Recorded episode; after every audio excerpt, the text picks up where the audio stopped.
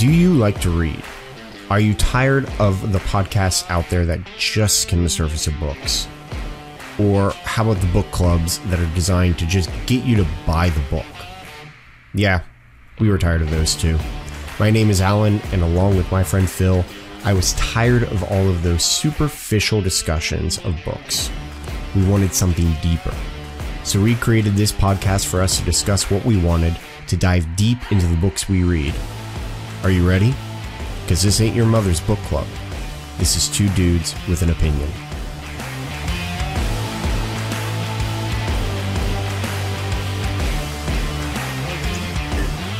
One day we should be able to do that, but like it, it would be cool to do do live audiences. I I, I like I, I watched some YouTube uh commentary or uh, YouTube show uh, podcasts. All right, let me go back. I watched some podcasts on YouTube, so um, and, and their super chats are just crazy and crazy. It's like it's pretty funny. It it just like catches people all the time, and it's hilarious in my opinion. So uh anyway so okay okay okay let's let's get to why we are here oh to the core of the business what today business is all about good i'm glad i'm not, not the one that's some professional you uh, wait what makes you think i have to sound professional well you look better so i think you drew the, the short stick on this one uh, I don't know about that. you got my vote. Oh, good, good. I, you know what? Your vote, your vote means something to me. Something. Right? uh, I, will run with that. Right. I'll let my imagination take that whichever way I want on, on the pace Go of conversation. It. Go for it. I mean, we're like ten, we're ten minutes into the recording. We haven't even mentioned what we're ta- going to be talking about. You know, hey, I wonder. I hope, I that, first part doesn't go into the show. We'll see. We'll see. we both said that at the same time. I love it. Uh, all right, all right, all right. No, I don't have the edit button, so I don't care about one thing or the other right now. But you know, we're gonna have fun here. All right. So okay, reason we're here. we, uh, yeah. So one one of the funny things that I have right now is um uh, I'm gonna see if I can I'm gonna start playing it and we're we're gonna this will this will definitely make it in because I I think this is hilarious. Dramatic piano. Ooh. Ooh. We need the midnight DJ voice. Yeah. ah, no, where'd it go? Oh, okay, good. Yeah, yeah. The uh, Zencastr has for we're using Zencastr for recording has um d- different things that you you can put into the background of the of the recording, and it's cool. Whatever, I don't care that much um because we can always bring in our own stuff. Uh, yeah, yeah. Why we're here? Book. What's the book that we're talking about? You tell me. We Dream ownership. You forgot already, didn't you? No, I didn't. I actually have. Uh, all, I have some of my notes up. I'm working on putting more and more into uh, my my Zettelkasten. Um, I yeah, to how to do some Zettel notes. Just that'd be hot you just start.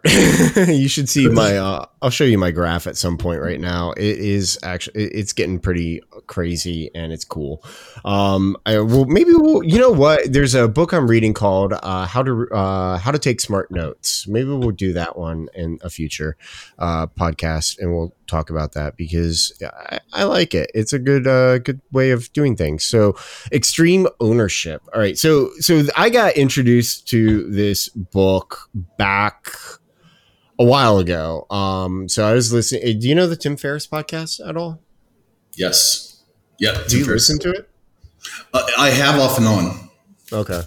I I did listen to him for a while and I was really trying to like go back through his backlog of uh, podcasts and stuff and they were really good um, at the beginning and then I started listening to a lot of his newer stuff and it turned very much into uh, Tim therapy sessions um yeah like a lot of the episodes that i was listening to in the newer were very much like i'm sitting listening in on a on one of his therapy sessions and i was like I don't want to listen to this. I don't want to talk about this. I am tired of that. I, I, I mm, anyway, it just was not my thing. So I stopped listening to it. But when I was going through his backlog, I came across this episode that he did with a guy called Jocko Willink. Um, he is a former Navy SEAL. I believe he retired as a lieutenant commander. Um, maybe we can check on that. Uh, and he was in well he joined uh if i remember correctly he joined the seals in the late 90s mid to late 90s uh then worked his way up and uh, became an officer. You know i'm probably like messing up a lot of his bio here but whatever. If you want to go and you'll want to read more about him there's tons of stuff out there about his bio. But he uh start moved up in the chain of command and everything and he started uh well he was in charge of the Battle of Ramadi uh, for a number of years in Iraq, and as part of that, and then he was also the uh, in charge of uh, one of the coast's uh, training commands uh, for SEALs. I want to say East Coast, but I probably have that wrong. Um, where he was whole, the whole point of what he was doing is sitting there and training SEALs for urban combat uh, specifically to go over to Iraq and Afghanistan because there's tons of urban combat that going on there. And while he was doing that, he uh, developed a lot of these principles of leadership uh, and he wrote this book along with his friend and uh, co uh, fellow co CEO, fellow co founder of uh, Echelon Front. Echelon Front is his company uh, where they teach leadership principles and stuff. And they wrote this book, Extreme Ownership. And I heard uh, about it on Tim Ferriss's podcast, listened to the whole uh, interview with him, and thought it was awesome. And said to myself, I need to read this book because I like it. I like a lot of what they were talking about. It's awesome. And so I read it and I started reading it and I introduced it to Phil. And Phil, uh, uh, you what? What did you do? Did you read it or did you listen to it? I listen to stuff because I'm illiterate, and um, the best kind of program Liar. is an illiterate one. the, um, so I like audio. Uh, also, it's harder for me to get books. Like a yeah, ten dollar book in the states is like uh, thirty euro here. Blah. Plus, I have to deal with customs uh, or learn how which, to read Bulgarian.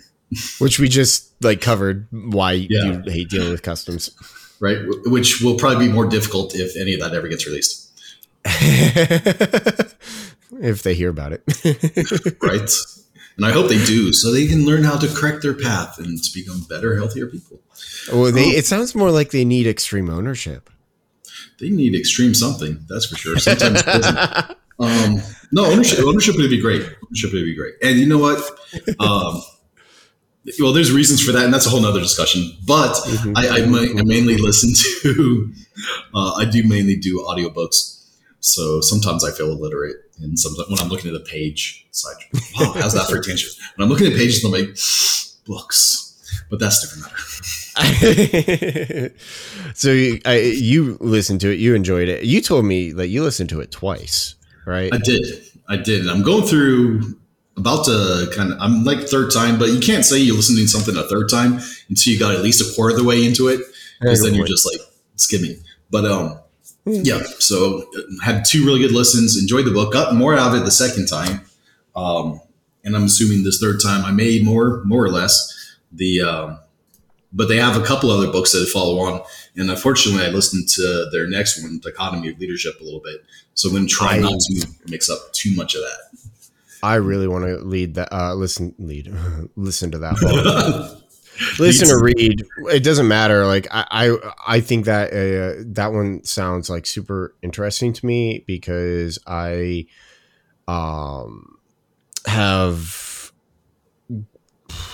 it's I don't know. I like a lot of his leadership stuff, which we're gonna get into here in a minute. Um, about or we'll start getting into because this is a like this is a, a really good book, and there are so many lessons from it, and it's awesome. Like I just I don't know. Um, but I want to go and read his uh, dichotomy of leadership, and then he has another book called uh, Leadership and Tactics, or Tactics and Leadership. Tactical um, leadership, I think. I'm not sure, but something like yeah, that. It's really good. You know, I feel like we need to prepare better. well, if, if we do, we're going to get too far ahead of ourselves. I know. That's the other thing. Like, you know, if we prepare, if we prepare, this is more going to turn more into like this American life, where it's all, uh, uh, it's all very um, stilted and formal and not yeah. us. not us. Not us. Um yeah, so I I'm going to start bringing bourbon, just because bourbon looks sophisticated. I mean, you know, it, it, it is sophisticated, just for appearance. Usually, it's such a really okay. So uh, let, let's let's dive in and, and dive into uh, all of this. Um, it's really interesting because the I, first off i love the structure of the book. I don't know if you paid attention to it but e, there's um what 10 chapters? Hold on. Sounds right let me go to my audiobook and see. I know. Uh i love in the middle of a section now they have chapter 10 yes. Well that it's one of the things that um details? Oh, his his other book is Leadership Strategy and Tactics. Okay, cool. That's the other one, uh, and it's like one of those uh, field manual things where he's all very much. I'm gonna hold on. I'm gonna grab my hard copy. One moment. Actually, okay. I think I can take this. Uh, you and your wires. I know. All right. I so see uh, eight chapters, nine chapters, 10, 11, uh, the well, there's a couple bonus chapters in there. Twelve go into the next book. So. Yeah, the the twelfth one is definitely into the next book. Um, all right, so there, I like the structure of it. Okay, first off, let, let, let's start there because I don't know about you. One of the all right, so there are a lot of services out there now where they try to distill the points of books down into like 10 bullet points or 10 or five bullet points and that's it. Like okay that's cool that's great but the problem i have with those types of syst- with those is those bullet points don't stick. Like they just don't. Okay you can sit there and you can read uh, all of the bullet points that you want and um, the lessons from those bullet points aren't really going to stick with you. Be and, and the reason why that that's the case is and, and there's like uh, tons of people who talk about it. The reason why that's the case is because there is no context around it. And what you need to understand, like what you need is to understand the context behind uh, the bullet point for that bullet point to like sink in and, and just like, you know, soak into your soul. it, it's hard to master bullet points. Uh, a parable yeah. can really get into your heart. Well, see, and that's exactly what, I, what what I'm getting at is it's when you buy a book, especially a nonfiction book, you're not buying the you're not buying the non uh, the book for the bullet points. You're buying the the book for the anecdotes, or as you point said, the parables. Um, and that's why you're buying them. And that's why i like the structure of the book. Because when you start reading a chapter all of the chapters begin with some story uh, from iraq uh, which is awesome. Uh, because then it, he's like showing you he's basically walking you he and leif because it's both him and leif uh, they're walking you through how did we come up with this principle? And how did we like how did we figure it out? And how does it uh, like apply? And what is how does it work? And then they they introduce the principle to you in, in detail. And then they show you how that applies to business and how like that can apply in uh, your everyday life and stuff. I love that. I think that's awesome. It's just one of my uh, like i think more authors could take lessons from that.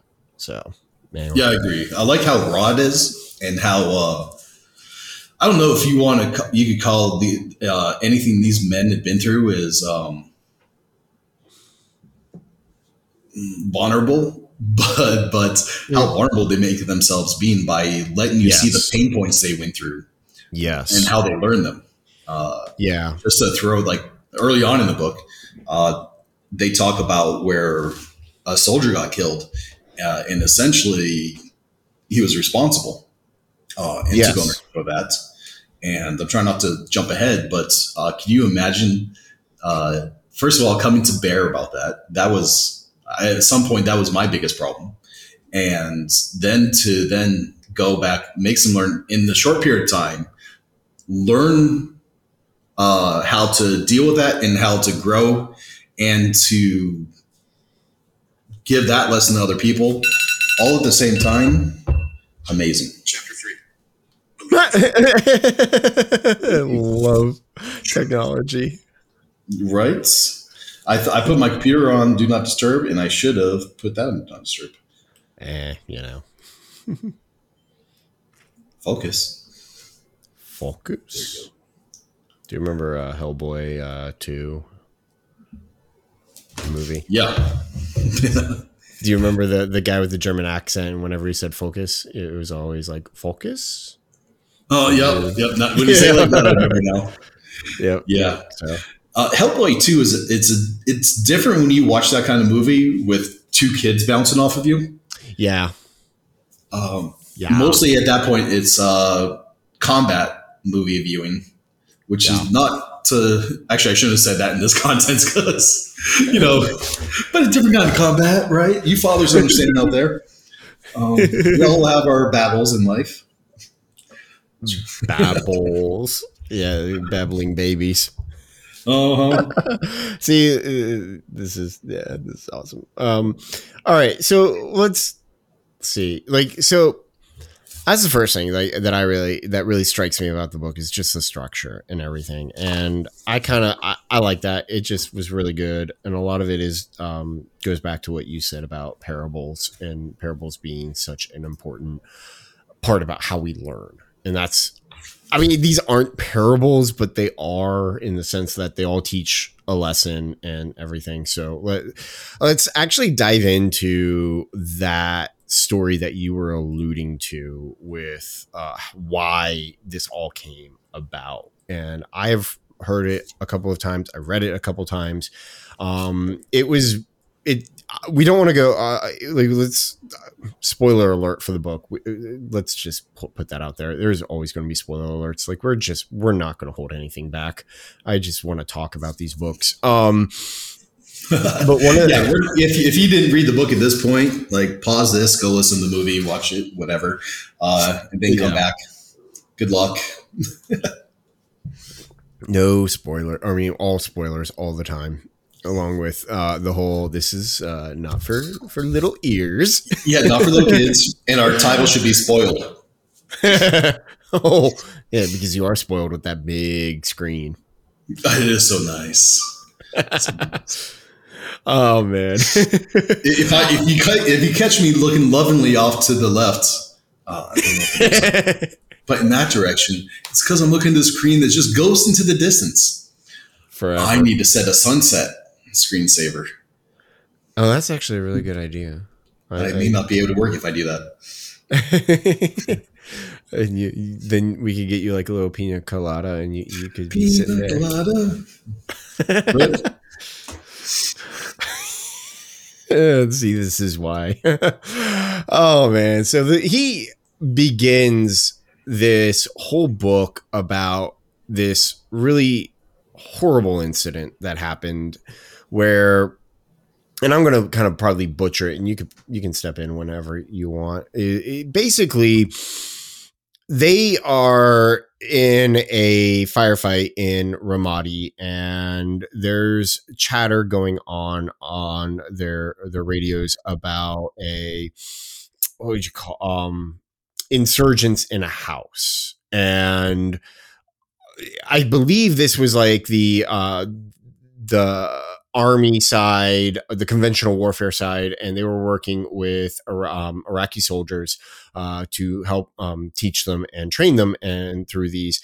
And they go to approach this but don't think of this as a, like an incidental training. This is like yes. combat, live combat yes. training. So yes. they're not practicing, right? This is yeah. real ammo, real deal. Yep. Killing people, staying alive, kind of thing. Yep. And we and we actually get into why that's the case in a later chapter, but like it's very important to to understand that that's what was going on. And the uh, army um, detachment that they were working with, or the army company that they were working with, I don't remember what um, they were. they mix up the names, so yes. whoever they say it was may not be accurate. Yes. Uh, so they were they were approaching this building and they were going to go and take take take quote unquote take this building um, because they thought, all right, there are bad guys in there. Or actually, no, they didn't even know that there, they didn't even think that there was anybody in there. So this Iraqi soldier goes into the building and immediately gets shot at and and and killed. Uh, and unfortunately, it's totally unfortunate. It's horrible uh, because of what they find out later. Um, so the army starts like really attacking this building, and they they're they're sitting there they're thinking there are insurgents in this building, and we need to take them out, and they are giving us huge fire ba- uh, firefight like a huge uh, uh, resistance. There we go. That's the word I'm looking for. And then and they must be serious insurgents because they are well. They're operating yeah. well. Yes, that's the other aspect of it. So like, they're thinking they're from another country kind of insurgents, not the regular mm-hmm. local boys. Yeah, for a lot of people who don't know, um, what end, what ended up happening with Iraq, uh, very was a lot of jihadis. Um, you know, we might even get dest- destroyed for me saying that. Um, a lot of insurgents would yeah, that's true. Uh, a lot of insurgents would go outside, would either go outside the country to the, to train, or they would come from outside the country, and they would come go to Iraq and they would fight the insurgency in Iraq. And so they were trained outside of Iraq and train in generally trained pretty well, actually, as in insurgency tactics and such. And so then they would go to Iraq, and that's part of the reason why there were so many uh, battles and fights and stuff that were going on and why we ended up having uh, so uh, having such a long stay in that country. Um, there's probably a whole lot more other stuff that I just don't know too much about because I haven't read up on it lately. Uh, but anywho, so that's what they were thinking. They were thinking that that was going on and well, uh, Jocko is sitting there as the command, and his SEALs are calling him up saying, we are under heavy fire. We are in this building and we are getting attacked by insurgents and we we need backup. We need backup bad and hard. And like so they're thinking the same thing that they're in this building and these really awesome insurgents are coming at them and, and attacking them. And part of the reason why they thought that was one of the insurgents came into the building and they killed him. Well, Jocko sits there and is like, what like he just realizes something ha- is wrong. And he walks up to the commander of the army guy and is like give me a status report. What's going on? And the, the army uh, army commander um tells him a company commander. I, it's i can't uh, anyway. Um too much time to get into all the details of ranks. yeah, we can just get that. Somebody smart. Yeah, somebody smart can figure it out, or you can read the book and they'll tell you more in more detail, um, or listen to one of his many podcasts about the whole incident. Anyway, so he goes and he asks him what's going on, and he's like, "There's insurgents in that building." And Jocko's looking at the building, and he re- recognize and he he he knows something's off, and he he kind of recognizes what that building is, and he goes up and he walks into the building like he walks in and comes face to face with his men and he recognizes them right off the bat and they recognize him and he's like, "Oh shit." Like I am not like he he realizes something's everything's wrong and he just ends the entire operation and sends everybody back to base and what what what was happening is what they call blue on blue, which is friendly fire. And um, so what, what happened is the SEALs set up their uh, themselves in that building, and the army didn't realize that anybody was in that building, and so they sent an Iraqi soldier into that building to go and take to, to start taking it like he was he was in the lead. The SEALs saw the Iraqi soldier and they thought he was an insurgent because well, unfortunately, we have, and they do talk about this again in a later chapter. Unfortunately, the SEALs at that time uh, weren't able to distinguish between the different, like the the different fighters and such, because there's there's it's very subtle for for people who are not of that culture. Um, very, very, very subtle. And keep it in mind, they use mixed uniforms. They do all kinds of stuff. Um, it's not it's not an innocent task to figure out good guys from bad.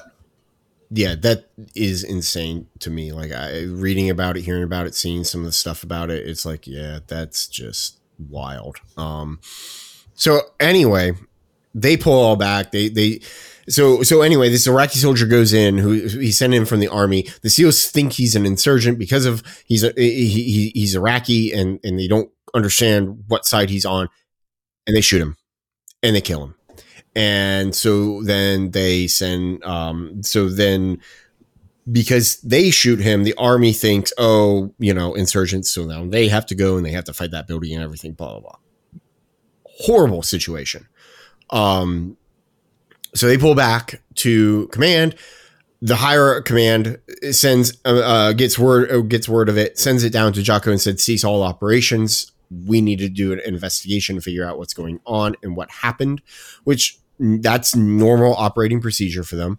You have something like that, something some something really horrible happened, and you you got to figure out what ha- like what happened to before you can continue because it's just not going to be safe and everything. And so Jocko is sitting there. He's trying to figure out what's going on, what what was wrong, what happened, and he just started listing all these things, uh, everything that went wrong in his head over and over and over. And he just came to this.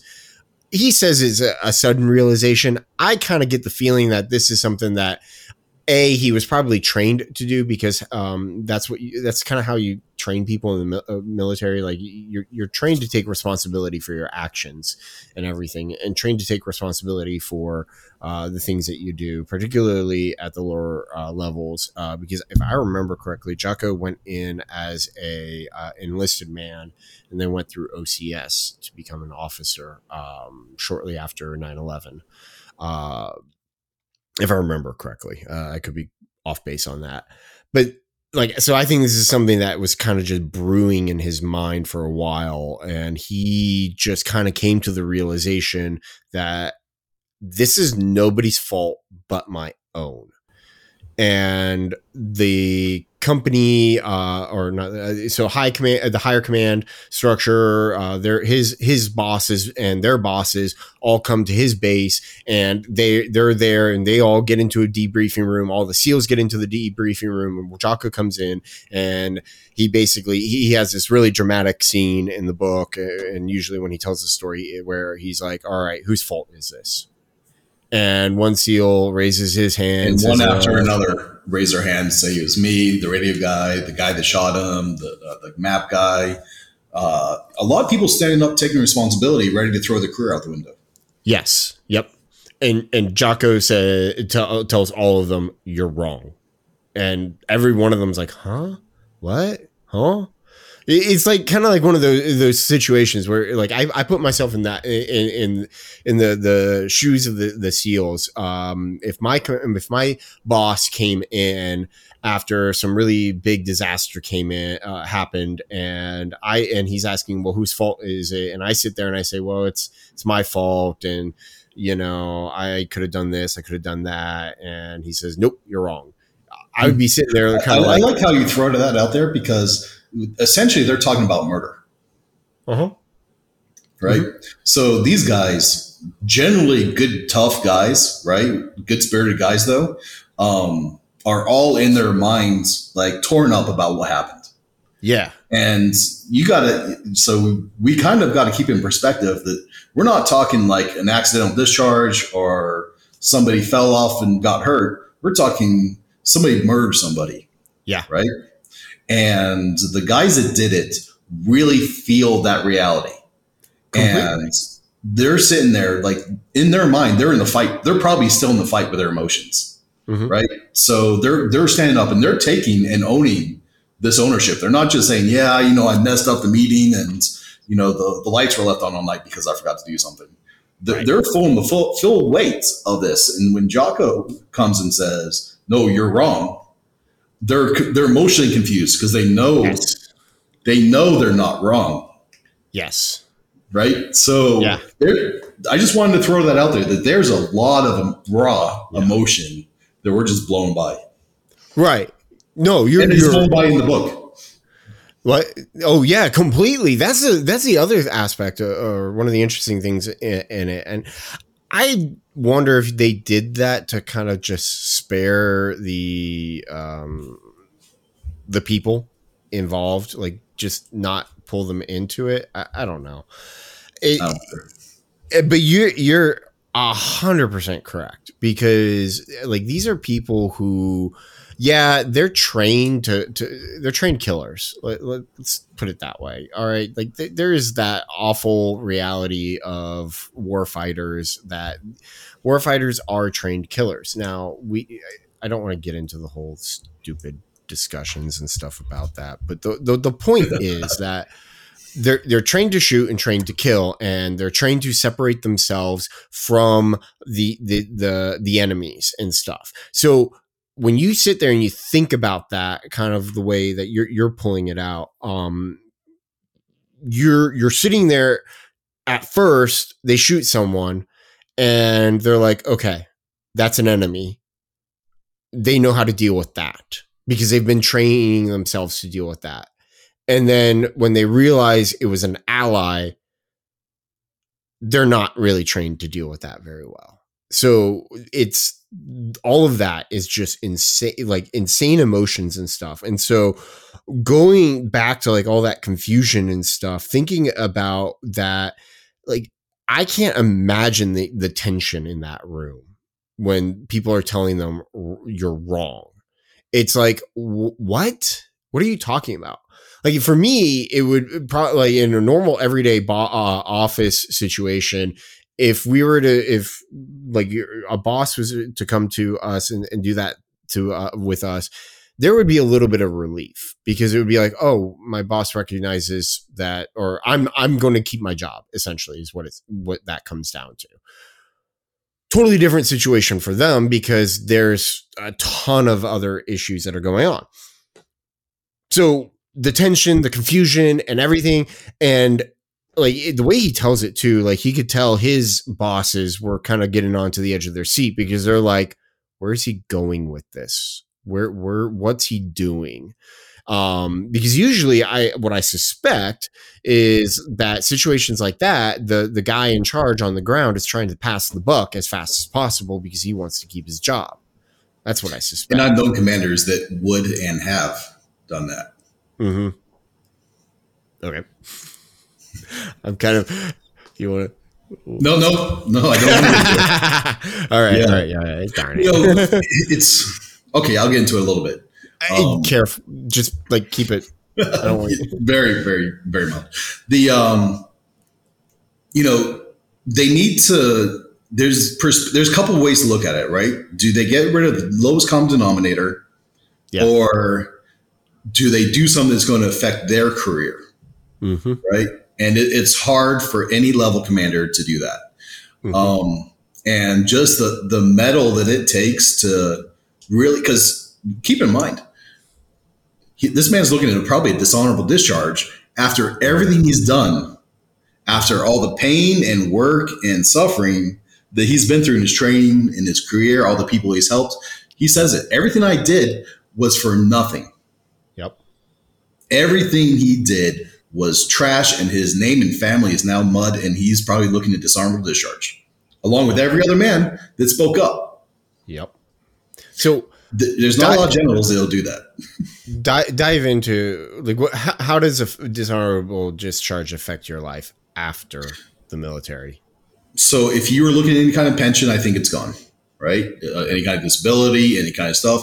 If you want to, it's like your um, it's you know for a lot of people it's worse than going to jail for a crime yeah right to being convicted of a crime like to a lot of people in the sector uh, businessmen will say, okay, I, it's easier for me to deal with a criminal than it is for me to deal with somebody who's honorably discharged from the military. There's a huge stigma on it. Yep. You a lot of doors. Yeah, a lot of doors close to you, like Forever. just. Yep, and it is. If you were dishonorably discharged, and like you can. I've known a few people who have done this. You can fight it and you can get it overturned, but you have to understand how rare that is. It's like one in 10,000 type situation. It is so rare, and you have to have a huge, like really good, strong reasons for it. And you have to fight. And some senators. Fight. Yes. That's the other aspect. Like you have to have political connections. It's pretty, like, it's bad. So the gravity of the situation is there like there's nothing good that's going to happen here. There's just nothing. There are no good options.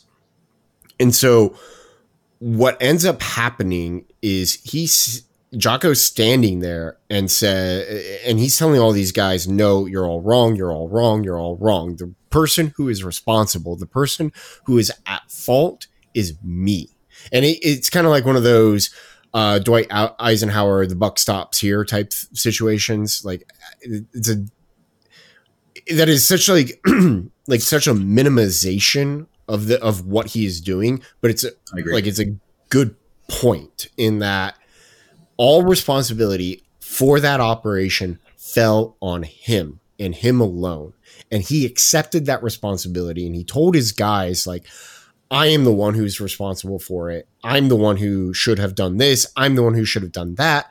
Whatever you did, whatever you did wrong, doesn't matter. I mean, it matters. It's because of me. Thank you. That that's exactly what I was getting at. I caused this failure. Yes. And yep. then he has the the manhood to say, here's what caused it. Yeah. Here's what we're going to do to prevent it from happening. Yeah. Again. And he kept his job. And this is like this that he got that promoted, is, I think. Did he get promoted from that, or did he? Was it like more of a, a later on? I think, um, from my understanding, is pretty soon after that. Like he had to finish his missions, he had to finish his yeah. tour. Um, but because of that, uh, in the the relationships he made after that, they send him to uh, the next level academy. Yeah, yeah. It's just yeah, and all of that because he took responsibility. Like that. That is and and that is what uh, extreme ownership is all about is and, and, as he points out and as what we're kind of talking to about and leading to is you as a leader or any leader of any sort it does not matter whatever happens below and under you is 100% your responsibility 100% there is just no getting around it because you're the one who's in charge. Not just below you, above you. As, as you get into, uh, I'm trying not to mix the next book, but as you, uh, you can bring that. You can start bringing some of that in. And that's fine. Okay. Okay. Cool. I'll, try, I'll try not to trip over too much then, but I'll do a little. So essentially, it's like not just the um, if there's a failure above me, that doesn't get me off the hook. I have to look at that failure above and see how I contributed to that failure. Yes. Yep. So, uh, and the other thing that I think is important, and which I'm not sure how well is illustrated through this book, is that it's not just taking ownership, saying, "Yeah, I did it," really owning the process, but owning the whole process and taking it to the next level, improving the process, and uh, be uh, owning the system to make it right. Yeah, so there's uh, there's actually they do talk about that in um, one of the the chapters. Uh, let me see. Hold on. We'll, we'll check. Look, uh, you go. Gotta, you look through your book. I'll look through my notes and my audio book real quick. Well, uh, it's chapter ten, leading up and down the chain of command. Um, is part awesome. of that. That's kind of what what they talk about. We'll get to that uh, eventually. We're we're probably going to yeah, like that'll be another podcast yeah, I know. I'm looking at the at our time, and I mean, even if we threw out like the first ten minutes, it's like we're just going to be continuing to talk about this for a while, and I'm okay with that. It's. I think this book can calls for it. Yes, I 100% agree. Like this book is chock full of so much stuff. Um, but in here, they also talk about one situation where they uh, to kind of illustrate your the point that you're talking about, and we'll we'll, we'll come back to this. Um, they're going into uh, let me let me let me gather my thoughts for a second. So they are going and collecting insurgents like they're arresting insurgents and what they need to do is collect evidence for the insurgency in, insurgents because what they're what they're trying to do at that point in time is essentially create and instill a system of due process in Iraq at that time. And so they have to go and they have to collect um, evidence to prove that they were a part of the insurgency. And what he, what Jocko does is like he could sit there and he could uh, impose his own process on the people, but he's also kind of like, you know what? I gotta if like I got a lot of other things. Maybe it was not Jocko. Maybe it was Leif. Um, one of them, it, like I could come up with and I could spend time, but there's so many other things that I have to do. So what he does is he delegates the pro, um, figuring out the process down to one of his subordinates, and so his support, and he says, "All right, I need you to figure out how we're going to collect evidence in homes and such, and I it needs to be efficient and it needs to be quick." And so he delegates it to one of his guys, and the guy goes to goes with like his um his, LPO type, uh, uh, and they go LPO leading uh, petty officer for those who aren't Navy oriented, um, or maybe it was his chief. Anyway, whatever. It, it was his senior enlisted man. Uh, uh, they go and they spend some time and they figure it out and they figure something out and they come back and they say, all right, we're going to do all this. And there's like Leif and Jocko are kind of sitting there like, huh? I don't want to go into the details, but it was a like the way they apparently the way this guy explained it is really insane. Like it's super. It was a. It's fun, right? He talks about like the guy that finds the evidence wears the evidence around his neck. Yeah, yeah. And they each assign rooms, and yes. there's a process. The others keep going, but it's fun. I mean, it's, it's kind of like you got to imagine like these are see SEALs, right? These are crazy yeah. guys. Come up with this stuff, right? They'll be happy yeah. to carry a house on their shoulders yep. if it gets the job done. Yep. But like the way they were explaining it to Jocko and Leif, they they they had the reaction of this makes no sense, and the guy's like, "No, it does. Trust me." And Jocko and Leif are like, "Okay." Right. Let's, so they had to own that process. Yeah. And try to sell that. Yes. Yeah. Which everybody else also thought was crazy as hell. Yeah, but then this is the crazy part. Like they go through and they do a, do a dry run in their their their uh, warehouse facility thing, and and they're like, okay, I kind of see how this is this could work.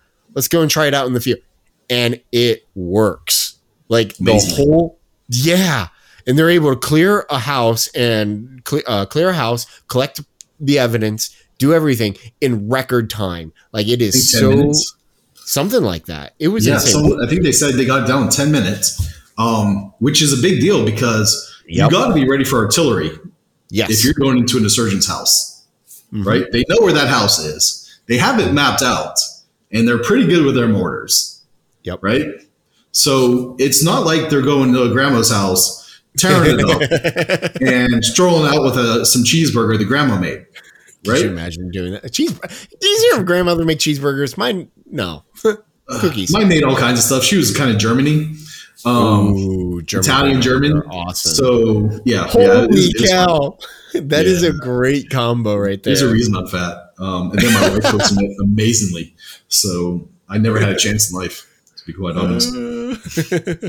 I, I, I, my grandmother, or one of my grandmothers was German. She was an amazing German cook. Oh my oh, gosh, it's so good. Yeah, the and kitchen like, is fun sauerkraut, everything. Just I mm. never developed a taste for sauerkraut, but I really enjoy homemade sausages. I love those. Those are so good. Oh my gosh. Anyway, distraction. So uh, the the whole point of why we're bringing this that up is kind of like tying it back into what um, Phil was getting at with you have to own the process of the people below you and you have to own the process of the people above you which actually leads into a chapter called believe and also another one called simple which we will get into other later ones. But the whole point is like it, the whole point the whole point the whole point the whole point. There is no whole point. The whole what we're, we're what we're trying to talk about or get back to is just the extreme extreme ownership. Like you you as a leader have to take responsibility for that. And the thing is is it doesn't just start or just doesn't stop with leaders okay? It's everybody within the organization. It does not matter what organization it is. Like it's everybody, everybody on the team, everybody in the organization, you have to take extreme ownership of things. Yes, you can sit there and you could be like one of the, um one of those seals uh, who's or one of those guys in a after uh, action report and a briefing where something got screwed up or something messed up and you're trying to you're tr- you're raising your hand you're saying oh I'm the one who's responsible, and your leader could be sitting there saying, "No, I'm the one who's well." You could end up in those types of fight, but that doesn't matter. All right, you, it's the act of taking the responsibility for your actions, and you're part of the failure, and, or or the success, even because that's the uh, the other part of it. Like I, I've talked to Phil about this in, in the past. I I hate false humility. Okay, I hate it false humility is the like it's something that we in western culture have really inculcated into people and it just drives me up the wall all right it is idiotic it is stupid it feeds in it is a, a, a way to feed into your ego it is not humility. All right. And what I'm talking about when it comes to false humility, and I'm on a rant and Phil is like really enjoying this right now what, what, I'm talking about when it comes to false humility is when someone says, "Oh, good job, that was really awesome," and you said, "Oh no, I'm horrible, I'm blah blah blah blah blah blah blah blah blah blah." That is false humility, okay? And if you are doing that, you need to stop it right now because what that is is that is a a, a way to feed your ego because that I, I am not kidding. That is a way for you to sit there and you can and you can sit there and you're, you're like, I'm not that good. I'm not that good because what happens when some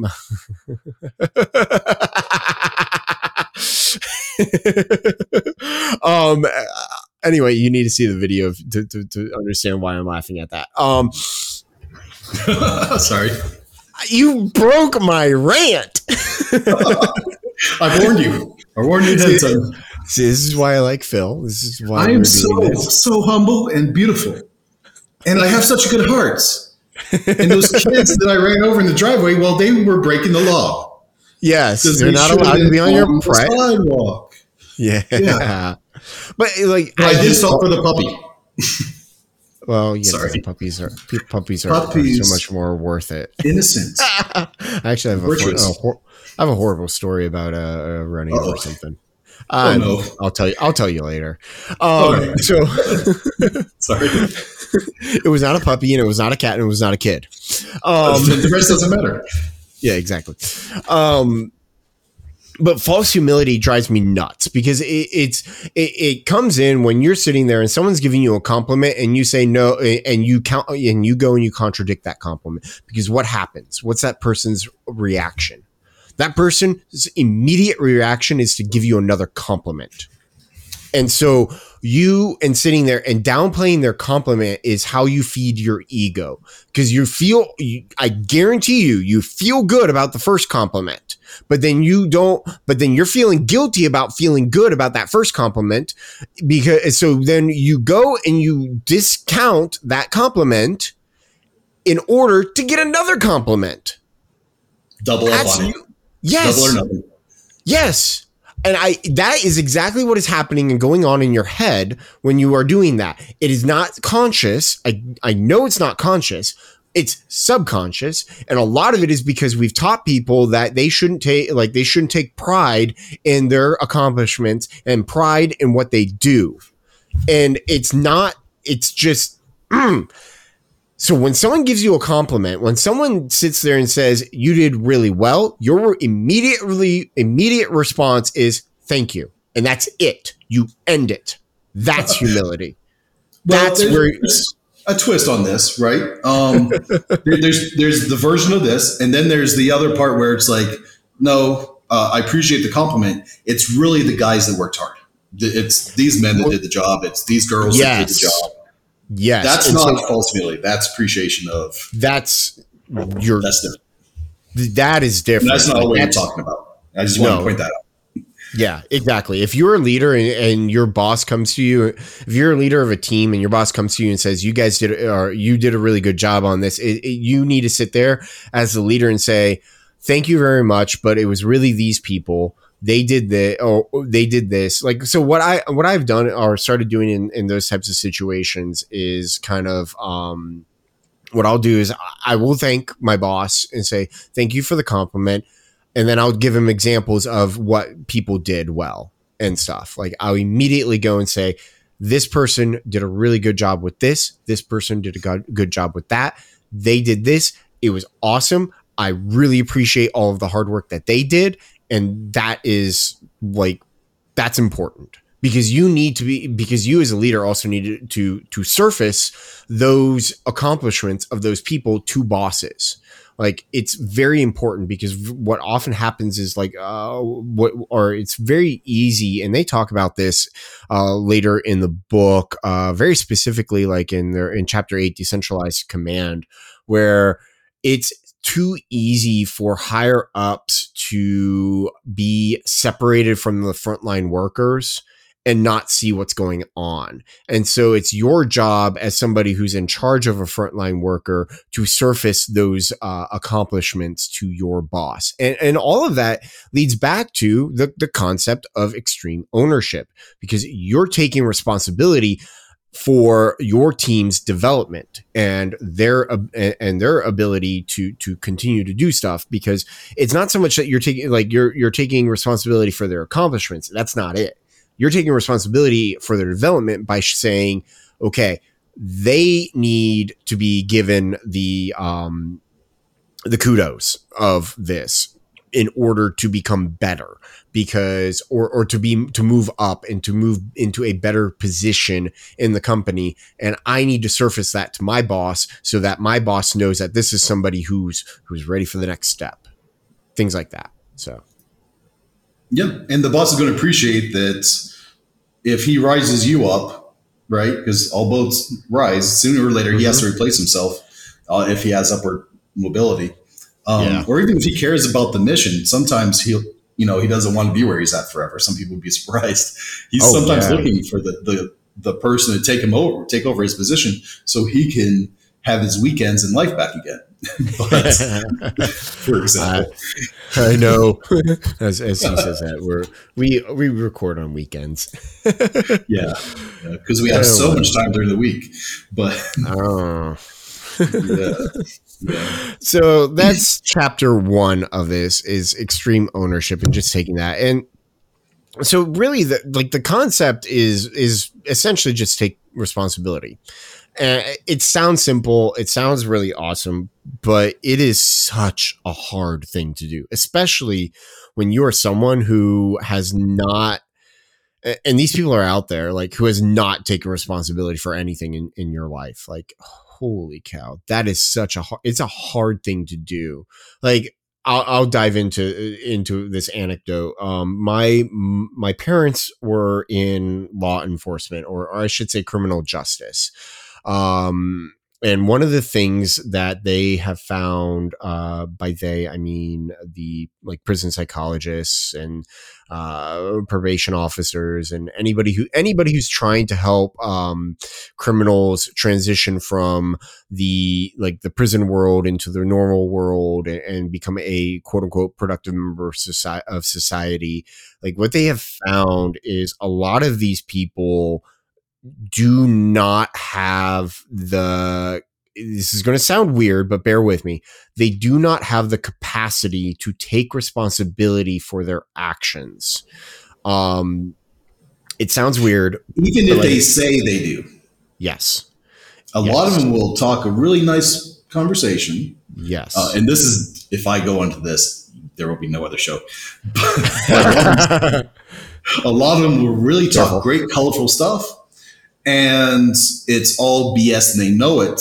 Yes. And they're used to this triggering people and still yes. never really accepting responsibility. Yes. Yes. So that's one of and it was it's like from a young age that that's what they were they were taught or they found or things like that. It's it's like the culture that they were in or because they were doing something wrong at some point in their life and they just started like working and working and working and then they, they eventually just ground it out of themselves that they just don't know how to like they can't take responsibility. So one of the big huge things that they have to do uh, um, the, the the the people who are trying to transition these criminals into normal society again is teach them how to take responsibility for it. Um, one really cool fact is uh, how you uh, teach people people uh, one of the big uh, most successful ways to teach people responsibility or to take responsibility for themselves is to give them something to take responsibility of. Or so things like um, there are uh, many prison systems here in the us that use puppies as an example. Um, they will uh, you have to be a good good upstanding prisoner uh, you have to be in good standing, and if you step um, to to be even considered for the program, usually, and when you get into that pro uh, the program, you're given a puppy, and you have to take care of that puppy every aspect of that puppy's life is your responsibility.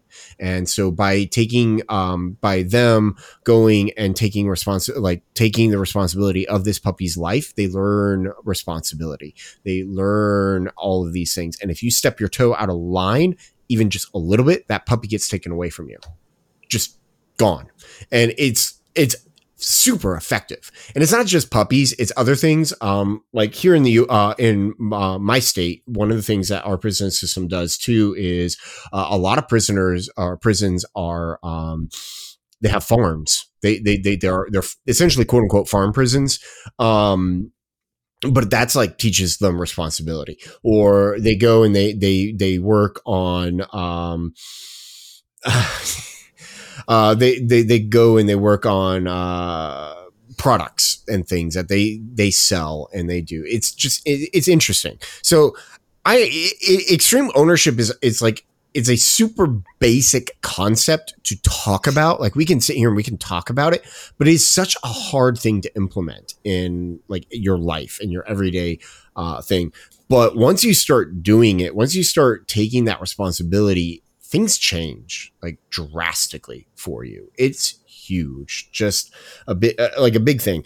Uh, like one of the cool, uh, like I was saying about the structure of this book. One one of the things that they do, um, so they, they this in this chapter, Jocko gave that um the whole story that we were talking about at the beginning of the podcast, um, as the the battle uh, situation, and then they talk about the principle, and then they talk about the it, its application in business and everything, and it is. Sorry, my throat has just been bothering me. Um, so then they like dive into how into its application in business, and I'm gonna just like pull this uh, um, look at it real quick because I don't remember what they were talking about. Uh, production. Uh, uh, oh, that's right. It was all like the marketing stuff. Um, do, do, do. Uh, anyway, so I don't know if we want to dive into that and into the application of business because we've been talking about that over and over again. What do you think? I don't know. The uh, I think this is where people appreciate it because it's hard to for unless you unless you're combat, all yeah. the stuff that Jocko talks about that we talked about so far doesn't maybe make much sense. Yeah. And the great thing is when he applies it to you know what he's seen in the real world, then you can say, okay, now I can see myself in it. Mm-hmm. Um, and I think that's a good part of the the book. Maybe we should have started off with the um, you know example the uh, CEO that was always in a leadership position and and never realized that he sucked. Yeah, I mean, there's well, you dive into it. You talk about it. Okay, I talked a um, lot. Yeah, but you do it so well. Um,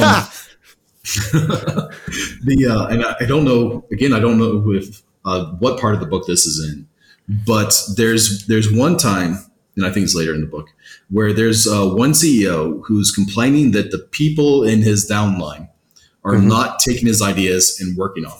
Uh, mm-hmm. And this part is very similar to the, a bunch of the other stories, but mm-hmm. let me get into the details a little more. The in this case, uh, he he feels like he's doing, you know, he's a great leader. Uh, he's gotten the message out, and he has gotten the message out. Uh, at least the message as far as he's willing to put it out. And, but people weren't executing on what he wanted to do. Mm-hmm. And uh, finally, um, I can't remember was it Jocko or or Leif that uh, found out that he had always been in leadership positions and just expected people to do what he said without giving them the understanding of why it's important, without giving them a chance to have ownership of the process. Yeah. So uh, in the, in this case, he realized that he wasn't really a he thought he was a great leader because he'd always been in leadership. Uh, it's just been handed down to him, essentially, maybe through family or maybe just through luck. And then, uh, but it wasn't a family business, but you know, maybe through family connections, who knows? Yeah. so we all know uh, companies like that, right? Right, uh, and, and, that's beautiful.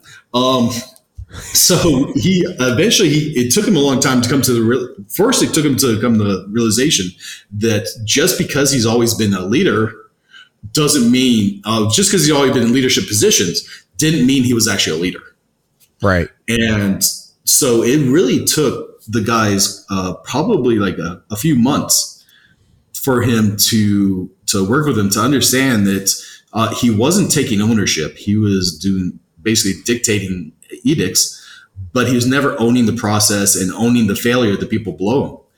Uh, he was assigning their failure to themselves and never circling back and asking why uh, was there something in him that was causing their failure. He's always just saying they're failing because they're not good enough. Mm-hmm. And if he had took that same sentence and put his name in there earlier mm-hmm. on, he would have realized that he had to do something different and he would have saved himself for his company probably a lot of money. Um, mm-hmm. But eventually, he, he, it dawned on him that they're failing because he didn't provide something. Yeah, just like the the blue on blue happened because Jocko didn't do something that he should have done or seen coming, and the end result is had he done something which he done did afterwards, that person would be alive. Yep. Yep. Yeah, it's so important. Like, I think. Let me think about this. for Right, like I think we can sit and we can point out and see a lot of leadership uh, positions and a lot of leaders in our well, so in our um, work and our lives where people are like that. Like they're just not taking like you're you're sitting there and you're like, what? Why are you not taking responsibility for that? Or you like you're the you're the leader here. You you should be taking responsibility for those things. And I, like so one one challenge though that I would have for anybody in that type of a situation is okay, cool, great, yes, you're correct, but what's your responsibility in this situation? There it it's is. Like, right? Yeah. When you when you find those situations, look back in your history and think of the time last five times when you said this guy is a terrible leader right? Find those examples and then start thinking, what could you have done to own that process? Yep. And now you're thinking like an extreme leader, owner. Oh, extreme yeah, um, I mean, well, you, we could call, we could call it extreme leader. I mean, I, I, I don't think they have a word for it, but I, you know, in seeing one of the things that I think about too is there's like that leader versus manager um, dichotomy or sure meme that goes out there. Like everybody talks about like a um a leader is somebody who has vision and they're and they're they're leading you down into their vision and then a manager is just somebody who business as usual. Like eh. So what's the difference between a leader and the guy that runs the cult? Oh. Um yeah. We'll, we'll I'll, I'll, take that back. Let's let's ignore that. I was gonna say maybe we should explore cults on another episode because I don't know right now. I, I have to think about that one. right, right. I'm gonna get my mind map out and start playing with that one. Yeah, there was a that. Uh, all right, I, I don't want to talk about or dive into it because we're gonna go into a really crazy tangent.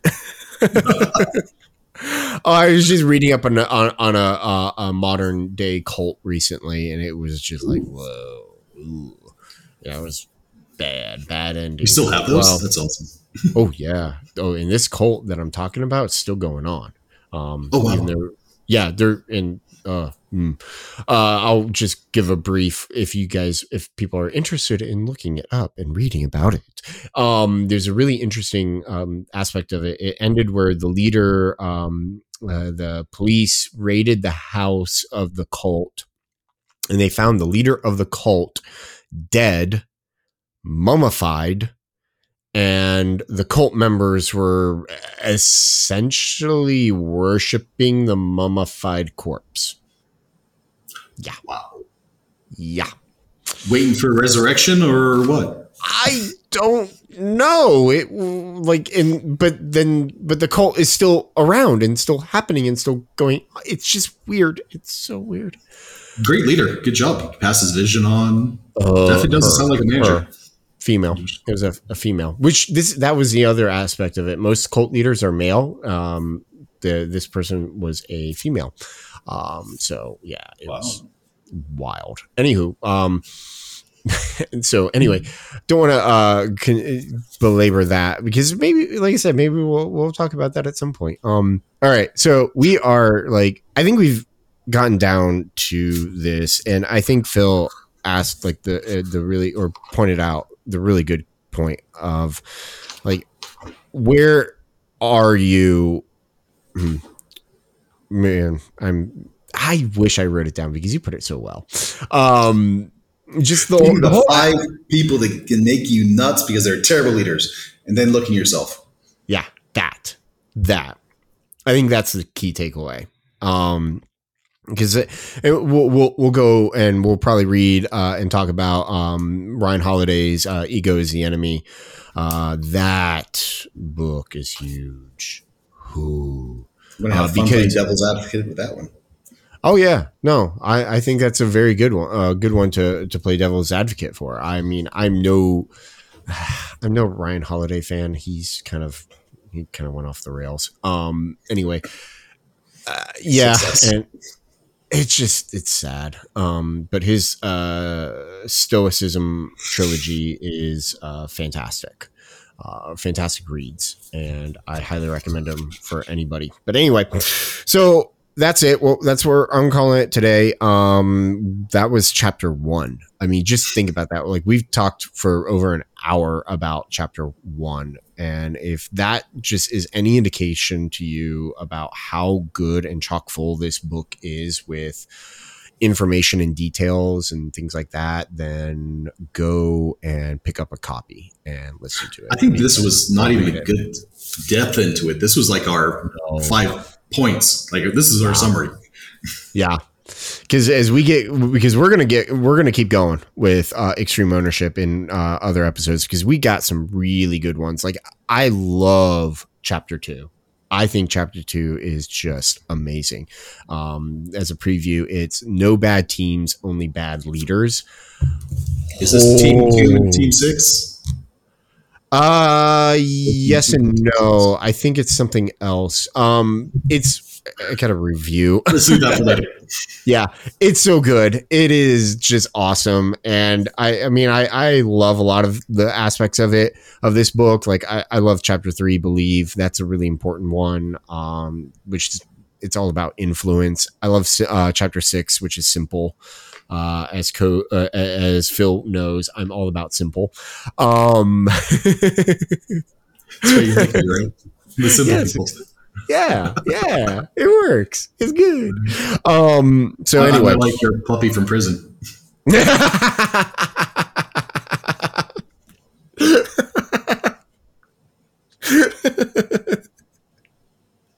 uh, I don't know why I find that one more so funny, but it's good.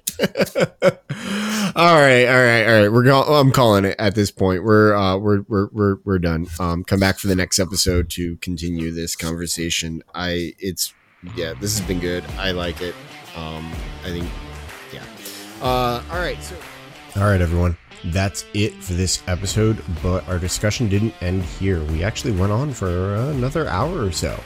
If you would like to hear the rest of that discussion or the full unedited podcast, please head on over to do two dudes with an opinion.locals.com.